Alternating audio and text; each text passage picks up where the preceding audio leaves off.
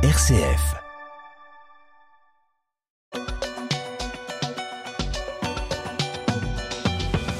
C'est la question que se posent tous les journaux, les radios, les télécatos. Comment être un média chrétien dans un monde qui ne l'est plus, Étienne? Et oui, Melchior, quelle est notre vocation particulière dans le paysage médiatique français Dans une société toujours euh, plus sécularisée, la présence de voix catholiques euh, n'est plus une évidence, il faut bien le dire. Nous sommes confrontés à, bien des défis. Nos médias semblent parfois pris euh, dans des courants contraires. L'identité chrétienne de nos médias conjuguée au devoir d'informer sur le monde tel qu'il est. Comment conjuguer nos identités éditoriales avec l'institution ecclésiale? Si nous ne sommes pas la voix de l'Église, nous sommes une voix de l'Église. Vous avez fait la transition tout à l'heure, euh, Jérôme Chapuis. Comment vous vous positionnez justement par rapport à l'Église catholique pour faire votre métier euh, en fidélité à l'Église catholique, euh, mais avec une vraie indépendance? Je pense qu'on desservirait l'Église si on était considéré collectivement comme ses ambassadeurs, ses porte-paroles, ses avocats. Nous sommes des journalistes. On a parlé d'indépendance il y a quelques minutes. Donc notre enjeu, c'est d'abord de regarder le monde en chrétien et en journaliste. En chrétien, euh, bon, on essaye de le faire, c'est-à-dire d'avoir euh, une qualité de regard. De ce point de vue-là, d'ailleurs, euh, euh c'est un travail quotidien et c'est d'abord un travail collectif. Il faut bien avoir en tête que le, le journalisme, c'est un sport collectif et donc ce qui est intéressant, c'est la croisée, la croisée des regards. Ça, c'est le, le, premier point. Et puis en journaliste, c'est-à-dire que ce sont des méthodes. Je ne vais pas revenir sur ce qu'on a dit tout à l'heure, mais sur la nécessité de recouper, sur la nécessité de choisir un genre approprié à, à l'information qu'on souhaite traiter euh, de, de, de, choisir des angles. Euh, ça, c'est du jargon journalistique, mais l'angle, c'est très simple. C'est euh, apporter sur une actualité précise une, une réponse précise à une question précise. Et ça, ce sont des choses qu'on cherche à faire tous les jours. Et c'est le travail d'une rédaction. Pourquoi on est 120 journalistes à la rédaction de la Croix? Parce que tout ça, ça prend du temps et ça demande des moyens. Être journaliste en chrétien, est-ce que ça veut dire être missionnaire, être un peu un évangélisateur Je le dis exprès, en caricaturant peut-être Thierry Hubert? Oui, il y a peut-être de la caricature, mais en préalable, je pense que être journaliste en, chrétien, eh bien, c'est déjà aussi euh, euh, bien poser le problème. Hmm. C'est-à-dire que si on dit euh, ben, être catholique ou être une parole catholique dans un monde qui ne l'est pas, est-ce que on, sous-entend qu'il y, a une position frontale d'opposition entre les deux? Qu'est-ce que nous dit l'Évangile là-dessus quand on est plutôt invité à être du levain dans la pâte? Euh, Est-ce que euh, notre manière d'être euh, évangélisateur ne serait pas de de montrer ce comment déjà l'Évangile travaille une société qui est celle-ci et que d'une manière ou d'une autre, Dieu continue d'aimer.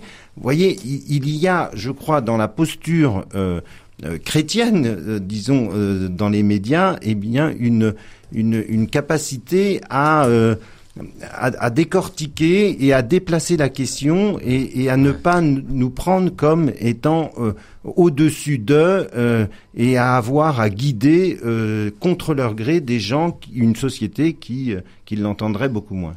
Un tout petit mot parce que je, je, je suis tout à fait d'accord avec ce que vous dites sur la manière d'être, la posture et puisque vous posiez la question Étienne sur l'évangélisation. Évidemment, quand on informe, le but premier n'est pas d'évangéliser et là-dessus, euh, euh, je pense qu'en effet, il y a une posture, une manière d'être. Euh, on n'est pas meilleur journaliste, je veux dire professionnellement quand on travaille dans un média euh, chrétien, c'est pas le sujet. En revanche, c'est vrai que nous devons travailler sur notre manière d'être. Ça me fait penser à quelque chose puisque vous parlez d'évangélisation, euh, une phrase que j'aime beaucoup que le pape François rappelait au, catéchiste quand il est arrivé à peu près en 2013, qui nous montre les limites de la parole aussi dans l'évangélisation. C'est pour ça que moi, je, suis aussi consciente de mes limites comme journaliste dans, dans, la tâche d'évangélisation. Il disait, euh, il citait Saint François d'Assise, évangéliser par tous les moyens et si nécessaire avec des paroles. Autrement dit, la première des choses, c'est pas la parole, c'est notre manière d'être, c'est notre manière d'être. C'est pour ça que je suis tout à fait d'accord avec vous. La première des choses euh, de, de la part d'un journaliste, c'est déjà d'être de se, de se comporter, d'être dans une posture d'humilité, de simplicité et surtout de rapport à la vérité